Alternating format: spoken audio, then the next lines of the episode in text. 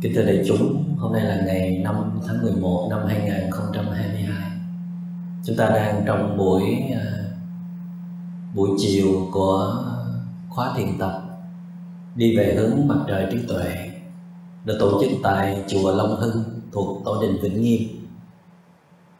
Buổi chiều hôm nay chúng ta có một bài thiền tọa với nội dung khá đặc biệt.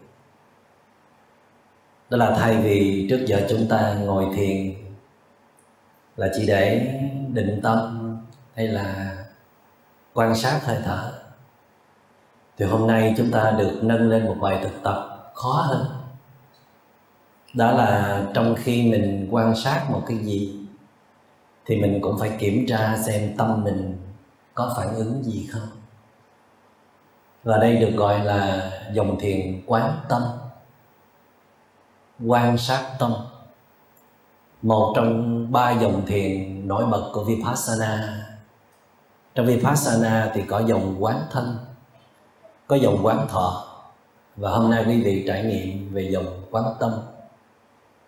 Mặc dù à, chúng ta cũng có thực tập quán thân đó chứ, cũng có quan sát động thái, cử chỉ, bước chân. Rồi trong khi ăn chúng ta cũng quan sát động thái, cử chỉ trong khi ăn. Rồi chúng ta cũng có quan sát thọ một ít để biết là trong bất cứ lúc nào, ở đâu thì mình đang có dòng cảm thọ gì. Và cuối cùng đó là chúng ta học quan sát tâm. Bây giờ tâm là đề mục, chứ không phải là hơi thở hay là bước chân nữa. Một thiền sinh vipassana lúc nào luôn luôn nhận biết những gì đang xảy ra ở trong tâm của mình. Đã là một thiền sinh thì phải khác người bình thường, hoặc là lúc chúng ta chưa phải là một thiền sinh. Lúc chúng ta chưa phải là một thiền sinh thì chúng ta hay hướng tâm ra bên ngoài, hay chạy theo ngoại cảnh, hay phản ứng trước những gì mà chúng ta cho là không tốt, không hợp lý, không có giá trị,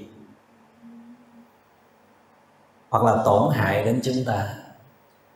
Và chúng ta không ngừng mong muốn mọi thứ diễn ra theo đúng với ý của mình. Dù là những việc rất là phù hợp, rất là cần thiết, đến những mong muốn rất là dư thừa, không cần thiết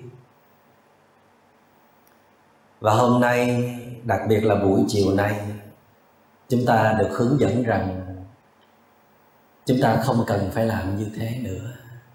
Dừng lại thói quen đó. Thay vào đó, chúng ta sẽ học lùi lại để quan sát mọi hiện tượng đến và đi. Chúng ta là vị chủ của căn nhà của cái quán nước đó. Còn những vọng tưởng, những cảm xúc, những mong cầu, những chống đối, hoàn cảnh thuận lợi, hoàn cảnh nghịch, người dễ thương, người không dễ thương, như là những vị khách đến rồi lại đi. Vì chúng ta biết rằng bản chất của mọi sự hấp dẫn bên ngoài rồi cũng sẽ tàn hoại theo thời gian và kể cả có những nỗi khổ niềm đau nào, có lớn bao nhiêu đi chăng nữa, rồi cũng sẽ xẹp xuống và tan biến đi. Ở trên đời này, như đức phật nói, không có cái gì mang tính cố định cả. Mọi thứ đều là vô thường. Trên nguyên lý vô thường đó, chúng ta bắt đầu thực tập quan sát hành trình của nó. Hành trình của một cơn giận xuất hiện hình thành oanh tạc, khiến chúng ta phải bức xúc, buông ra lời nói và hành động. Mà chúng ta có phải làm như thế từ giờ này qua giờ khác đâu, phải không? Đâu có cơn giận nào tồn tại từ ngày này qua ngày khác mà nó không có lên xuống, nó không có tăng giảm, nó không có sanh diệt đâu, phải không? Nó có thể lặp lại thôi, nhưng mà nó phải diệt đi. Và chúng ta đang là một người tỉnh táo và có trí tuệ. Không chạy theo nó nữa. Lùi lại để thấy một cơn giận bước ra, hình thành, rồi lừng lẫy. Nhưng mà mình không cung cấp thức ăn cho nó. Tức là không đồng nhất với nó. Không nghe theo lệnh của nó để nói hay là hành động. Thì cơn giận đó yếu dần yếu dần, từ từ tan biến đi còn lại một cái tâm bớt giận, nguôi giận. Rồi từ từ không còn giận nữa. Còn lại một cái tâm rất là bình yên. Nhưng mà hãy đừng đắc thắng nhé, nó sẽ còn quay lại. Nhưng mà không sao, vì bây giờ mình đã có cách đối phó rồi. Kịp thời nhận diện phiền não có mặt ngồi yên đó để quan sát nó. Mình có thể đi thiền hành quan sát cũng được, nhưng mà ngồi yên xuống thì cái lực sẽ mạnh hơn. Mình đang tạo ra một cái lực để quan sát phiền não. Để rồi mình biết rằng cho dù phiền não nào nó có dữ dằn, nó có hung hãn đến đâu, thì theo tính chất vô thường, nó cũng sẽ tàn hoại và tan biến đi và công việc của một thiền sinh đó là làm sao để mà phát hiện kịp thời nè. Đủ bản lĩnh để tách ra khỏi nó, để ngồi yên xuống nè. Để quan sát nó như là quan sát một ừ, em cuốn vậy đó. Em cuốn dù cho có hung hăng, có lừng lẫy, có muốn tấn công về ta thì ta hãy cứ ngồi yên đó để tạo ra một cái lực mạnh nhất có thể khi mà chúng ta gặp một con thú dữ như là một con sư tử chẳng hạn, thì nguyên tắc là chúng ta không được bỏ chạy. Vì bỏ chạy là sẽ không bao giờ chạy lại, là thất thế. Vì cái bước nhảy của sư tử gấp mấy lần chúng ta, cho nên sẽ nhanh chóng tấm được ta và nó ngoạm vào cổ ta ngay lập tức. Khi mà sư tử đã ngoạm vào cổ ta rồi thì đừng hòng mà thoát, chỉ có chết thôi. Vậy nên là các nhà chuyên môn khi mà đối diện với thú dữ, họ khuyên chúng ta bước đầu tiên là phải nhìn trừng trừng vào nó, đứng yên, tạo ra một cái lực mạnh nhất có thể, không khiếp sợ. Đối với hổ, đối với gấu, đối với sói cũng đều như thế. Đứng yên đó, nhìn trừng trừng vào nó. Nhìn đến khi nào mà không nhìn nổi nữa thì thôi. Vì con sư tử thú dữ đó nó chỉ chờ chúng ta sơ hở thể hiện sự yếu đuối khiếp sợ thì nó sẽ tấn công. Nhưng mà khi chúng ta đứng yên đó tạo ra một cái lực dồn thẳng về phía con sư tử đó, thì nó sẽ quan ngại nó sẽ tiếp tục đứng đó để xem ai nhìn ai đáng sợ hơn. Nếu mà mình nhìn trừng trừng nó mà nó không sợ mình á nó vẫn đi tới á thì bây giờ chúng ta sẽ sử dụng liệu pháp thứ hai. Đó là chúng ta có nếu như có còi thì chúng ta sẽ thổi lên. Những người à, đi vào những cái khu rừng nguy hiểm á, thì họ có mang theo một số à, dụng cụ hỗ trợ. Và trong đó có cái còi thổi lên. Hoặc là chúng ta có cầm gậy hay là một nhánh cây hay là một chiếc áo chúng ta quơ lên để cho con thú dữ đó nhìn thấy chúng ta rất là hoành tráng rất là kinh khủng con quỷ gì mà ghê vậy? Ừ, tức là không có khiếp sợ. Chúng ta đứng gào thét hú lên làm cho nó phải dừng bước lại. Nhưng mà nó cũng không sợ nữa. Nó vẫn đi tới thì phải dùng bước thứ ba. Đó là sẵn sàng chiến đấu.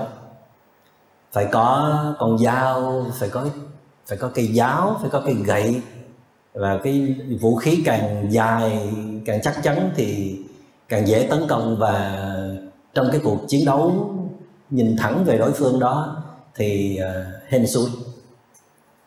Tùy vào kỹ năng tùy vào bản lĩnh tùy vào sự lanh lẹ khôn ngoan mà cái phần thắng có thể là 50 50 nhưng mà nếu chọn giải pháp bỏ chạy á tẩu vi thượng sách á thì không phải là thượng sách tẩu vi thất bại chạy là chỉ có chết thôi. Và như là tôi đã từng kể cho quý vị nghe là khi mà tôi đi tu bụi trên cái trail PCT tức là Pacific rest trail đó, và đã gặp sư tự nối và tôi đã chọn giải pháp thứ tư, chạy. Không có nhớ gì hết, chỉ có sự hoảng loạn thôi. Mà may là rớt xuống hố cho nên là còn sống và ngồi ở đây và tôi nghĩ rằng nếu mà gặp sư tử thêm vài lần nữa thì chắc là sẽ thực hiện theo từng bước như vậy được. Quả thật là sau này tôi gặp sói tôi đã làm được bài thực tập đó. Tức là vẫn có thể nhìn trừng trừng vào bầy sói, vẫn có thể rượt cả bầy sói. Thì đối với phiền não cũng thế. Chúng ta trước giờ mỗi khi phiền não xuất hiện là chúng ta bỏ chạy chúng ta lao vào chiếc điện thoại để quên mình đang khổ, phải không? Chúng ta lên tiktok, instagram, facebook để tìm niềm vui để cho nó bớt khổ. Chúng ta mở tủ lạnh ngồi đó một giờ đồng hồ, nhìn vào tủ lạnh cho bớt khổ. Ăn thức ăn gì đó, bày thức ăn ra nấu. Chúng ta khổ quá cho nên là chúng ta phải tìm người nói chuyện, tâm sự, giải bày chúng ta xách xe chạy đâu đó, thả khí đốt vào môi trường hủy diệt môi trường cho bớt khổ. Nhưng mà rồi thì cũng tạm thôi. Cho dù mình nghe bao nhiêu bản nhạc cũng chỉ là thoa dịu. Cuối cùng mình cũng phải đối diện với phiền não của mình. Thì là một thiền sinh, chúng ta sẽ luôn nhắc nhở mình trở thành một chiến binh tâm hồn, spiritual warrior, luôn luôn sẵn sàng để đi vào bên trong và chiến với phiền não. Nhưng mà kỹ thuật chiến ở đây đó không phải là một cái cuộc xung đột để tấn công, để đàn áp, để lấn lướt, để điều khiển phiền não. Chúng ta hoàn toàn bỏ tất cả những thói quen đó. Và theo đức phật, thói quen đó chỉ làm cho tình trạng trở nên tồi tệ hơn như là thiền sư ờ, vĩnh gia huyền giác của thiền tông trung hoa. Đã từng nói rằng là đoạn trừ phiền não trùng tăng bệnh, thú hướng chân như tổng thị tà. Phiền não mà mình đem đi đoạn trừ là bệnh sẽ chồng thêm bệnh. Vì cái hành động mà muốn đoạn trừ là hành động của tâm sân phiền não là một tâm sân rồi, mà lại dùng tâm sân để diệt một tâm sân thì đâu có cái chuyện là hết sân thành hai cái sân, thành sân chồng chất. Cho nên khi mình nghe trong kinh điển có cái từ là đoạn trừ phiền não. Phiền não vô biên, thể nguyện đoạn phải không? Thế là mình bắt đầu là mài gươm, mài kiếm để sẵn sàng chiến với phiền não. Mỗi khi phiền não đến là mình sẽ mình sẽ phản ứng kịch liệt, mình sẽ gầm rú, la hét, mình sẽ lên án buộc tội với chính phiền não của mình. Thì ở trong thiền tập vipassana gọi là wrong attitude, thái độ hành thiện sai. Chúng ta không có tạo bất cứ một cuộc chiến nào trong thiền tập cả. Thiền tập là một sự hòa bình, một sự ôm ấp, một sự chấp nhận mọi thứ diễn ra. Điều này rất khó trong đời sống. Nhưng quý vị hãy thử thực tập trước, thực tập thật tốt, bài thực tập chấp nhận này trong giờ thiền tập đi. Rồi quý vị sẽ thấy có một sự chuyển hóa rất lớn trong đời sống của mình. Để rồi sau đó mình sẽ quyết liệt đưa cái bài này vào trong đời sống một thiền sinh vipassana đó, lúc nào họ cũng quan sát chính họ hết. Mà đặc biệt là quan sát tâm của họ. Thấy tâm mình như thế nào? Dễ thương hay là khó thương? Dễ chịu hay là khó chịu? Có phiền não hay là không có phiền não? Thích một cái gì đó quá mức hay là không thích gì cả hay là đang chán ghét? Trạng thái nào cũng được cả. Quý vị nghe kỹ nha. Trạng thái nào cũng được cả. Chúng ta không thể không có những trạng thái đó. Chúng ta đừng mơ mộng rằng, hễ khi chúng ta hành thiền thì không có phiền não, thì tâm sẽ được lắng yên. Vì tất cả những thứ đó nó luôn luôn có ở trong chúng ta cho dù chúng ta đang ngồi xuống để hành thiền, chúng ta đi để thiền thì nó vẫn cứ bước ra và học cách chấp nhận. Ở đây tôi dùng từ là học cách chấp nhận, nghĩa là trước giờ mình rất ít chấp nhận. Không biết là mình đã có một cái suy nghĩ sai lầm nào đó từ đâu đó là mọi thứ trong cuộc đời này phải xảy ra đúng với ý của mình. Mình mong muốn mọi thứ là thuận lợi, phải không? Khi mình đến lạy bồ tát lạy phật thì chẳng lẽ mình mong muốn là nghịch duyên đến sao? Ai cũng muốn bình an, ai cũng muốn là phật ơi bồ tát ơi, cho con tai qua nạn khỏi những nghịch duyên lùi gót để cho thuận duyên có mặt. Đó là gì? Trong thiền tập gọi là bạn đang tham rồi đó. Bạn đang thiết lập một sự mong cầu rồi đó. Thì khi mình khổ quá đó, thì thôi mình làm như vậy cũng được, cho đời bớt khổ. Nhưng mà nếu muốn tiến bộ trên con đường đi tới trí tuệ, để chấm dứt phiền não hoàn toàn, thì bớt cái phần cầu nguyện lại bớt cái phần tìm cầu, những điều kiện thuận lợi lại, mà học cách chấp nhận mọi thứ đang diễn ra. Cho dù nghịch duyên, nghịch cảnh, cho dù phiền não lớn tới mức nào đi chăng nữa, thì bản chất của nó, bản chất chân thật của nó là không cố định, là vô thường. Cho nên trong bát nhã tâm kinh mới nói rằng là vô vô minh diệt vô vô minh tận.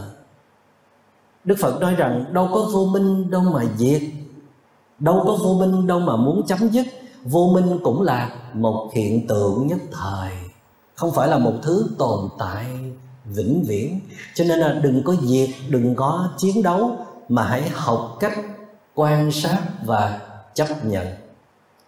Khi quý vị đến rừng thiền ở miến điện, ở các rừng thiền vipassana thì các vị thiền sư đôi khi là chỉ trao chúng ta hai cái từ khóa duy nhất, đó là observe and accept, quan sát và chấp nhận.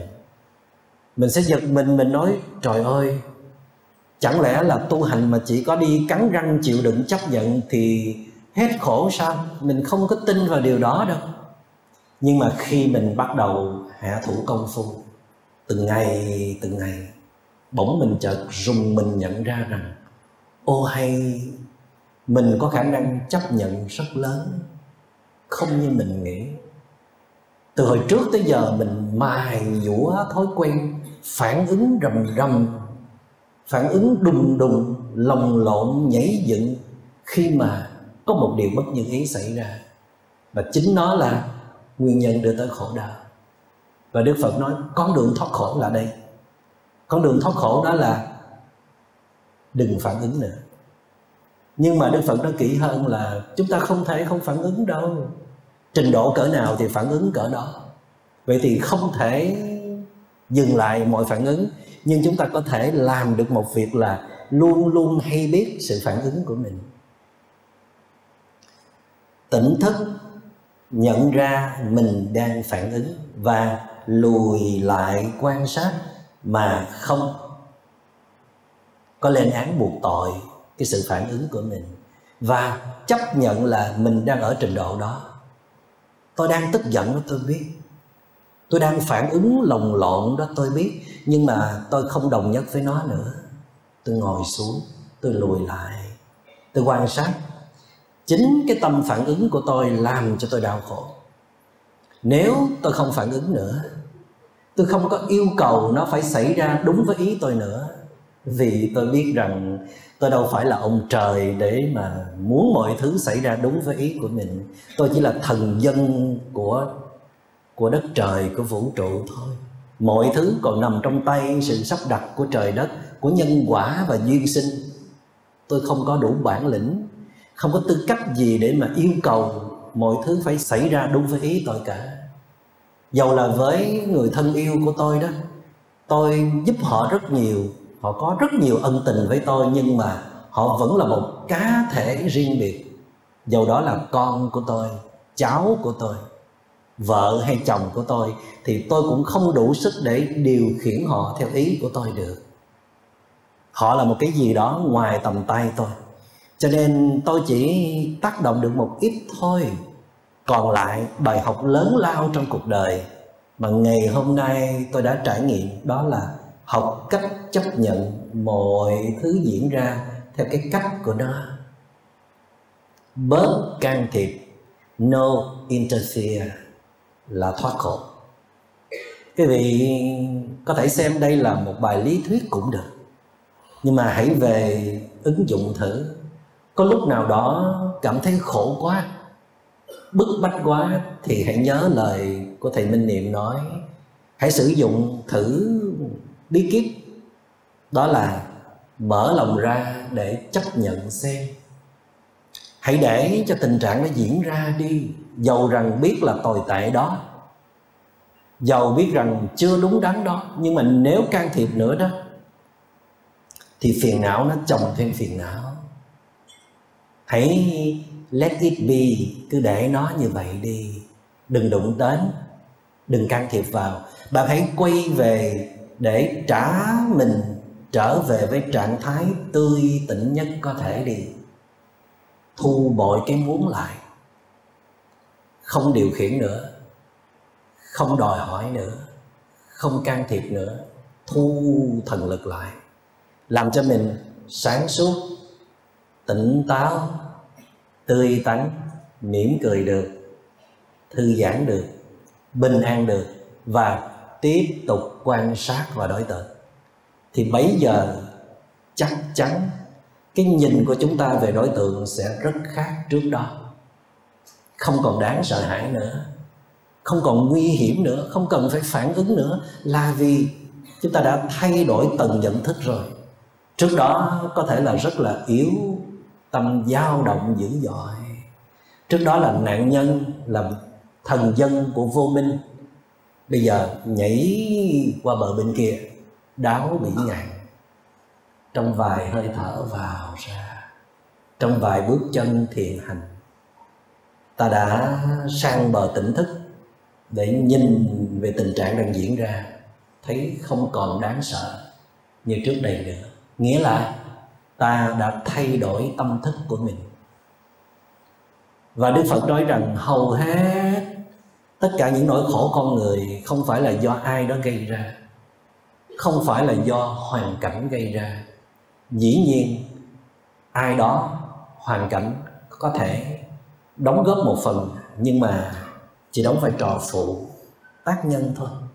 Còn chính yếu đó là phản ứng của ta đức phật nói những điều bất như ý xảy ra, gọi là những dissatisfaction.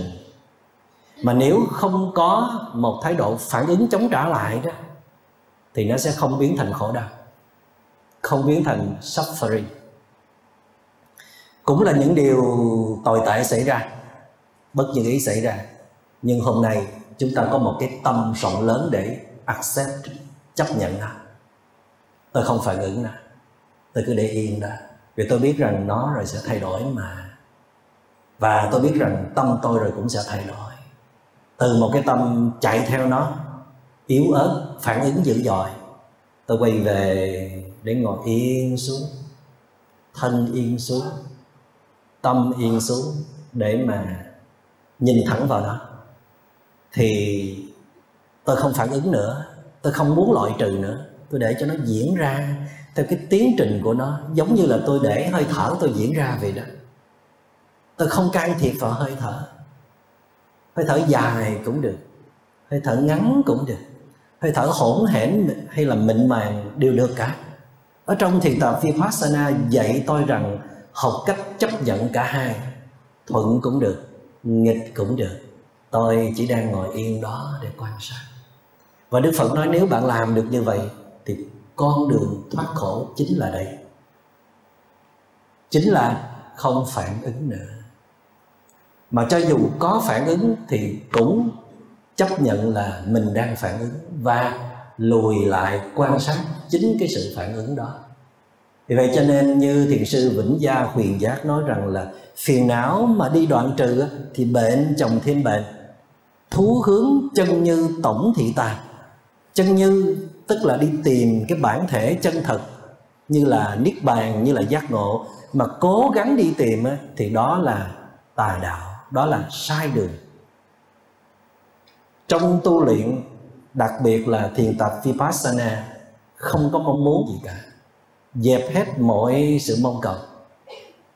Thay vào đó đó là hãy tinh tấn để luôn luôn phát triển khả năng tỉnh thức, nhận biết cái gì đến đều chấp nhận. Không đặt ra bất cứ mong cầu nào cả. Vẫn cứ tiếp tục đi tới mỗi ngày và mở lòng ra chấp nhận. Không có tiếp tục xây dựng tâm tham, tức là mong muốn. Dầu là những trạng thái thiền định, dầu là tâm bình an, bỏ luôn, không mong muốn. Buông luôn mọi phản ứng, chống trả lại những điều gì mình không thích vì nó sẽ xây dựng nên tâm sân. Và phát hiện ra tâm si, khi mình đang không biết mình có cái gì ở trong tâm nè, rồi mình phản ứng mình cũng không biết nè, rồi đối tượng mình quan sát mình cũng không thấy rõ chân tướng của nó nè, đó gọi là tâm si. Trong khi thiền tập vipassana thì chúng ta không nuôi dưỡng tham sân si. Vì chúng ta muốn chuyển hóa tham sân si mà tại sao chúng ta lại vô tình rước tham sân si vào tóm gọn lại trong thiền tập vipassana? Chúng ta học để cho mọi thứ diễn ra tự nhiên, bớt can thiệp. Tôi dùng chữ bớt can thiệp là có gia giảm, chứ đức phật còn nói luôn là không can thiệp. Mà nghe không can thiệp thì sợ quá, sợ con mình hư sợ người thương của mình sai đường lạc lối, sợ nhân viên của mình đưa ra những cái quyết định sai trái, cho nên là mình phải can thiệp. Thì ở đây chúng ta tạm khoanh vùng. Chúng ta chưa có thể trở thành một thiền sinh xuất sắc để chuyện gì cũng không can thiệp. Thì bây giờ chúng ta sẽ tập bớt can thiệp. Có những chuyện cần can thiệp thì can thiệp có những chuyện không cần can thiệp thì không can thiệp. Chỉ học, lùi lại, quan sát và chấp nhận. Vì không can thiệp là một sức mạnh, chứ không phải là sự hèn nhát. Vì không phải lúc nào mình cũng có đủ trí tuệ để can thiệp. Khi mình đem một con người yếu đuối đầy phiền não mà can thiệp thì chỉ có làm tình trạng trở nên tồi tệ hơn thôi. Cho nên trước khi mình can thiệp thì hãy trải qua một cái giai đoạn không can thiệp đi. Cho dù chỉ là vài mươi phút thôi, cho dù chỉ là một vài giờ không can thiệp. Không can thiệp thì không có chú ý vào đối tượng đó nữa. Quay về chú ý vào chính mình. Trong thời gian không can thiệp thì mình sẽ đi thiền hành nè, sẽ ngồi thiền nè, sẽ trở về để làm cho tâm mình bình an, rồi quay lại can thiệp bây giờ chắc chắn sự can thiệp của chúng ta hiệu quả hơn rất nhiều. Chúng ta sẽ tách dần bớt cái thói quen là cái gì cũng can thiệp. Và chính cái gì cũng can thiệp mới bao cạn kiệt năng lượng mỗi ngày như vậy. Chính cái gì cũng can thiệp mới rất nhiều phiền não vào người như vậy, mới làm cho con người mình căng thẳng và nhiều chất độc như vậy. Vì trong quá trình can thiệp là bị chất độc bên kia đưa vào rồi cho nên là kể cả tôi là một cái người hành thiền lâu năm trên 20 năm rồi nhưng mà cũng tập có những thứ không can thiệp. Có những thứ tôi rất là chú ý đặt hết mình vào có những thứ tôi sẽ không chú ý vào. Vì uh, thứ nhất là tôi muốn tôn trọng đối tượng để cho đối tượng tự nhận ra và tự vượt qua. Nếu mà đã cố hết sức rồi mà không xong thì tôi mới tiếp sức vì tôi biết rằng ai rồi cũng phải tự chịu trách nhiệm cho cuộc đời mình. Không ai có thể giúp cho ai hạnh phúc, bình an, hoài mãi được. Thứ hai đó là tôi phải biết bảo tồn năng lượng cho mình. Vì tôi biết rằng tôi có nhiều việc quan trọng phải làm lắm. Cho nên là phải biết quản lý cái năng lượng, cái sự quan sát của mình một cách khôn ngoan, cần thiết có những việc mình chú ý thật sâu vào, có những việc lờ đi để cho nó diễn ra một cách tự nhiên. Và nhờ vậy mà tôi mới có thể làm rất nhiều việc nhưng mà vẫn tràn đầy năng lượng là vì biết khi nào cần chú ý, khi nào cần quan sát kỹ, khi nào chỉ cần quan sát tổng quát chung chung, khi nào cần lờ nó đi, hãy để cho đối tượng đó diễn ra một cách tự nhiên cho nên quý vị là một thiền sinh vipassana đó, phải luôn luôn đặt cho mình câu hỏi là mình có cần can thiệp vào trường hợp này không? Có để con mình tự nó quyết định được không? Trong hàng loạt những cái quyết định của nó thì lần này mình xin được đứng qua một bên không can thiệp được không? Hãy trao cho con mình một cơ hội cũng như là trao cho mình một cơ hội không can thiệp lẫn nhau. Để bên kia được tự do để mình được tự do. Có thể chính nhờ cái sự không can thiệp gọi là vô tác đó, không tác động nữa mà tình trạng tốt hơn rất nhiều. Đừng tưởng nha đừng tưởng lúc nào mình can thiệp cũng hay nha. Vì mình đâu phải lúc nào cũng hay đâu. Có lúc đầy năng lượng có lúc cạn kiệt năng lượng. Cái lúc đầy năng lượng mà can thiệp thì có hy vọng là tốt. Nhưng mà cũng không hẳn. Là vì cho dù mình có đầy năng lượng mà bên kia người ta cũng đầy năng lượng vậy. Tại sao mình không tôn trọng bên kia? Để cho người ta tự trải nghiệm rồi tự nhận ra. Mà cái gì mình cũng can thiệp làm chi? Huống hồ chi khi mình hết năng lượng rồi mà can thiệp thì phiền não sinh ra là phải rồi cho nên khi mình muốn can thiệp thì mình phải tam tư, phải suy nghĩ ba lần, phải dừng bước lại xem là mình có nên can thiệp không. Nếu mình muốn can thiệp thì mình có đủ năng lượng không? Có đang bình tĩnh không? Có đang mở lòng ra để chấp nhận mọi thứ diễn ra không? Và mình can thiệp tới đâu là đủ, chứ không phải là can thiệp cho tới cùng. Vì mình cần tôn trọng đối tượng bên kia để họ tự trải nghiệm, học bài học kinh nghiệm đó để đứng vững trong cuộc đời. Hay là mình hãy hỏi một câu hỏi xác đáng hơn là trong trường hợp này mình không cần can thiệp được không? Tức là thay vì hỏi có nên can thiệp không thì hỏi ngược lại là có nên không can thiệp không? Để nó tự nhiên như vậy đi, chờ một chút nữa tôi hay nói là có một câu tôi rất là thích của những người sống ở Melbourne, nước Úc. Đó là nếu bạn không thích thời tiết tại thời điểm này thì hãy chờ một chút nữa. Vì nó thay đổi rất nhanh. Nó mới lạnh đó rồi có thể chuyển qua nóng. Nó mới nắng đó rồi có thể mưa, bất ngờ. Bốn mùa liên tục, nó xảy ra đất đổi nhau trong một ngày. Cho nên là ở Melbourne trời mùa mùa hè nắng chang chang mà đi đâu người ta cũng sắp theo cái áo khoác vì bất ngờ có thể cơn gió lạnh ập đến. Hoặc là cái áo mưa, có thể cơn mưa nó nhào đến. Cho nên là lúc nào cũng tỉnh ra để quan sát thời tiết, để ứng phó cho kịp thời. Chúng ta cũng có thể như vậy. Nếu mà không thích người ấy tại thời điểm này thì hãy chờ một chút. Người ấy sẽ tệ hơn, người ấy sẽ tốt hơn và ta cũng sẽ tốt hơn. Bớt phản ứng nhanh nhạy, tập lùi lại, chờ đợi, kiên nhẫn, rồi mọi thứ sẽ thay đổi. Và đây chính là con đường thoát khổ. Với bản thân tôi là mình thấy cuộc sống nó trở nên nhẹ nhàng hơn. Nhiều bình an hạnh phúc hơn rất nhiều, đó là không cần có quá nhiều sự can thiệp của mình không cần cái gì mình cũng ý kiến, ý cò. Thể hiện tài năng, trí tuệ.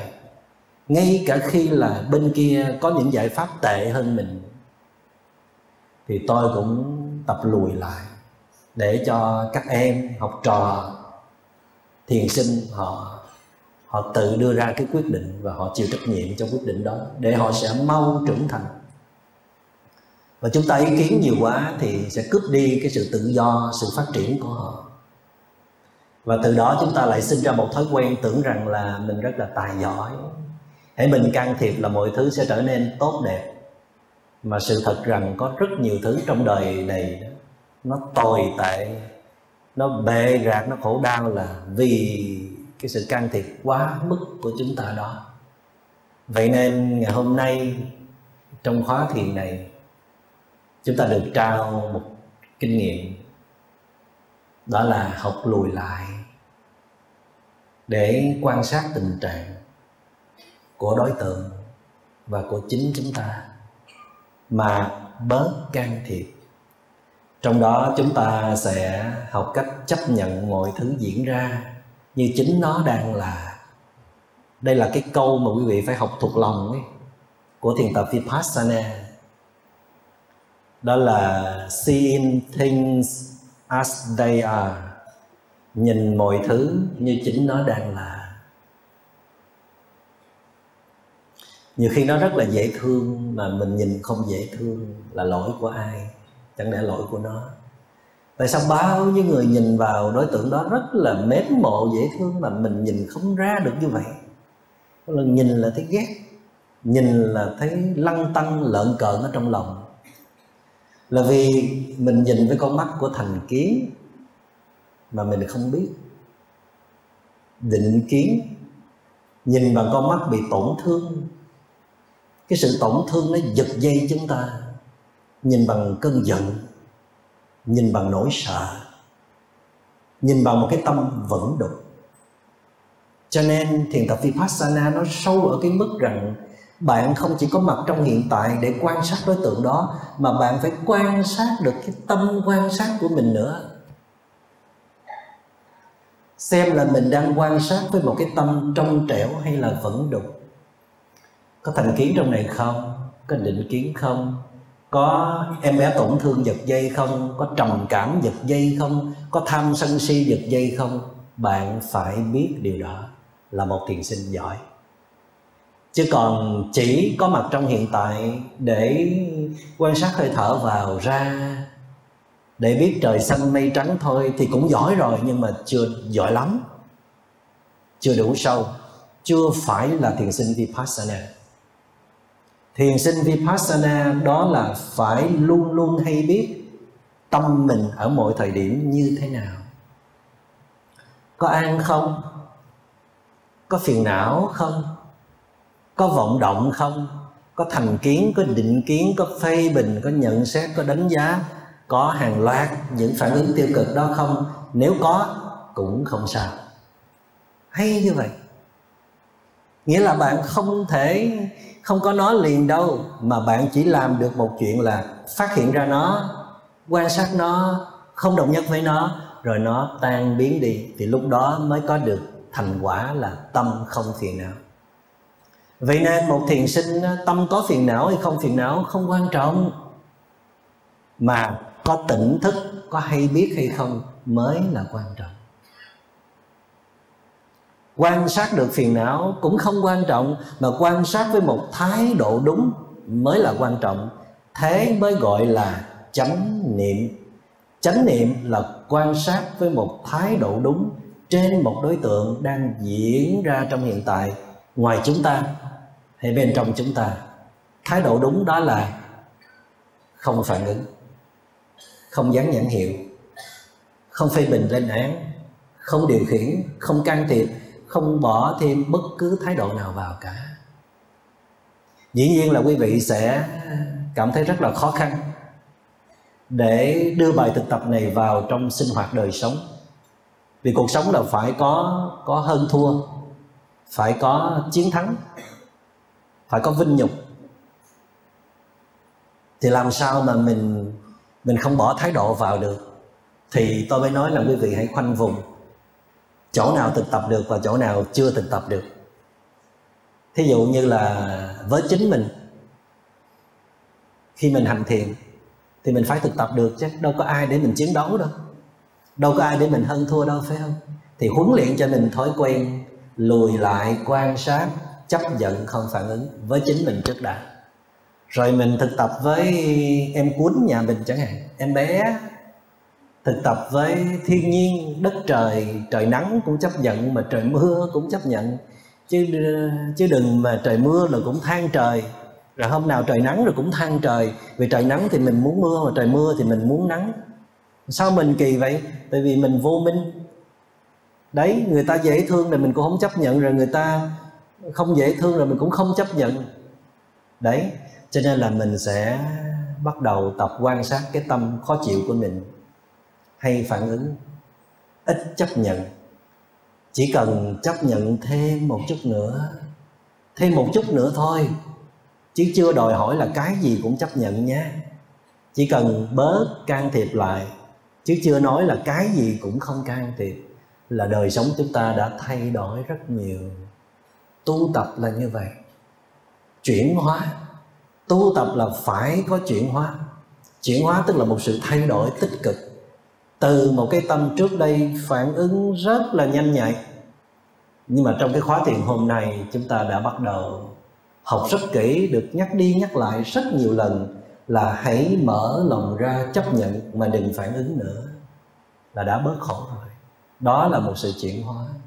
Trong 10 việc mình không phản ứng một việc thôi là đã bớt khổ rồi. Còn tùy vào cái trí tuệ của mình phát triển đến đâu mà mình sẽ mở rộng cái sự chấp nhận đến đó. Tới một lúc nào đó, quý vị sẽ thừa nhận rằng càng bớt phản ứng là càng bớt khổ, bớt phiền não. Càng bớt phản ứng thì càng thấy tâm dễ bình an. Và tự do. Và càng bớt phản ứng thì càng thấy các đối tượng ờ, thay đổi rất nhanh. Và thế giới này trở nên rất là nhiệm màu. Cho nên nếu mình có phản ứng thì hãy chờ khi nào mình ổn nhất rồi hãy phản ứng nữa. Nếu muốn can thiệp thì chờ mình đủ năng lượng, có tỉnh thức, có trí tuệ rồi hãy can thiệp. Mà theo tôi biết là khi mình có nhiều trí tuệ thì mình cũng chẳng muốn can thiệp gì cả. Vì mình biết rằng nó phải xảy ra như vậy là như vậy. Đó là nguyên tắc vận hành tự nhiên của trời đất. Nói một cách khác là những người thiền tập lâu năm có phẩm chất ấy, họ hay nhìn mọi thứ diễn ra một cách rất là thoải mái tự do rất là mỉm cười hoan hỷ chấp nhận họ luôn luôn đứng vào một bên mọi sự vận động, mọi sự sinh diệt mà không có nhảy vào để trở thành nạn nhân của nó. Cái người tu tập có phẩm chất là cái người rất ít phản ứng. Họ luôn hoan hỷ chấp nhận mọi thứ diễn ra. Để làm được như vậy thì à, chúng ta cần một hành trình dài. Nhưng mà như đã nói, chúng ta sẽ khoanh vùng, mỗi sáng thức dậy có một giờ đồng hồ, hay là nửa giờ đồng hồ, từ 4 giờ rưỡi 5 giờ cho tới 6 giờ. Đó là giờ hành thiền. Đây là giờ chúng ta tiếp xúc với phần linh thiêng nhất của mình. Có thể sau giờ hành thiền này mình sẽ không làm được như vậy nữa.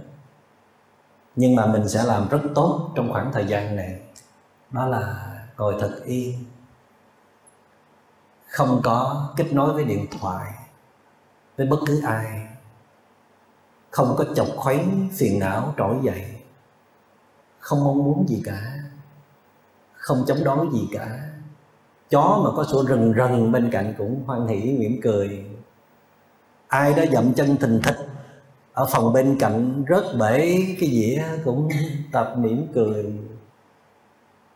Mà nếu nó có phản ứng thì lại quan sát cái tâm phản ứng đó. Rồi trong tâm có gợn lên một cái cơn sân hận, cũng mỉm cười ghi nhận, mà không tự phán xét chính mình. Mở lòng ra, trong một giờ đồng hồ hoan hỷ chấp nhận hết mọi thứ diễn ra. Như là hôm nay nè, quý vị ở đây, trong suốt một ngày, tôi tin chắc rằng cái sự hoan hỷ chấp nhận quý vị cao hơn rất nhiều so với những ngày bình thường vì không có nói được làm sao mà phản ứng. Thì thật ra không nói nhưng mà tâm mình nó cũng có phản ứng, phải không? Nhưng mà chắc chắn là ít hơn. Vì sao? Thứ nhất là vì mình đang có năng lượng rất là mạnh. Năng lượng này cộng hưởng từ năng lượng của bảy, tám trăm người của thầy. Cho nên là tâm mình nó đang rất là an, nó rất là mạnh. Mà khi nó an, nó mạnh rồi, nó không có thèm phản ứng quý vị thấy là con hổ khi nó thấy mình và và con mèo nó thấy mình hoặc là quý vị dọa con hổ và dọa con mèo thì con nào sợ? Con mèo nó phải sợ chứ. Vì con mèo nó thấy cái lực mình đưa đến rất là lớn và nó phản ứng liền, nó nó hét lên, nó rú lên, nó phóng cho khác. Nhưng quý vị thử dọa con hổ đi. Đứa nào sợ đứa nào? Con hổ nó đứng điềm tĩnh nó nhìn chúng ta. Vì nó thấy cái lực tấn công chúng ta chẳng là gì cả. Vậy nên á, khi mà mình phản ứng dữ dội thì mình là con hổ hay là con mèo? Dễ thương ghê không ai dám trả lời hết. Mình đang thực tập im lặng nè. Không sập bẫy của thầy ha. Thực tập tinh tấn ghê nơi chưa? Thì khi mà mình phản ứng dữ dội nên nhớ rằng mình đang là một con mèo.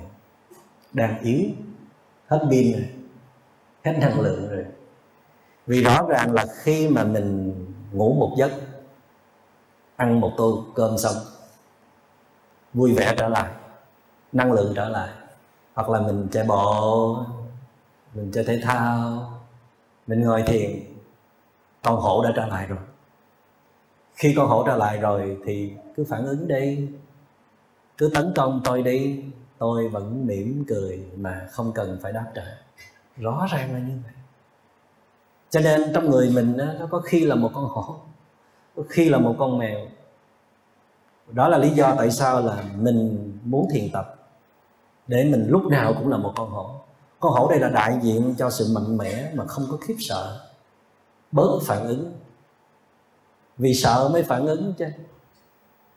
Còn không sợ thì mắc gì phải phản ứng lúc đó mình có phản ứng đi chăng nữa là vì mình muốn giúp đỡ, muốn chuyển hóa người khác, chứ không phải là vì nỗi sợ. Còn phần lớn trước giờ mình phản ứng là vì nỗi sợ. Cho nên là hãy học thuộc lòng, hãy nằm lòng. Câu thần chú đó là chỉ quan sát và chấp nhận thôi nhé. Tự nhắc chính mình, observe and accept. Hoặc là chỉ mỉm cười ghi nhận mà không phản ứng nhé. Hoặc là đừng can thiệp được không? Hoặc là mình đang là một con hổ hay là một con mèo vậy? Thử lùi lại quan sát trong 5 phút xem tình hình như thế nào rồi hãy phản ứng thử mỉm cười, thư giãn, an trú trong hơi thở 10 phút đi rồi hãy giải quyết vấn đề. Đó là những câu thần chú mà chúng ta đừng bao giờ quên và chúc để chúng thực tập thành công. Xin cảm ơn đại chúng lắng nghe.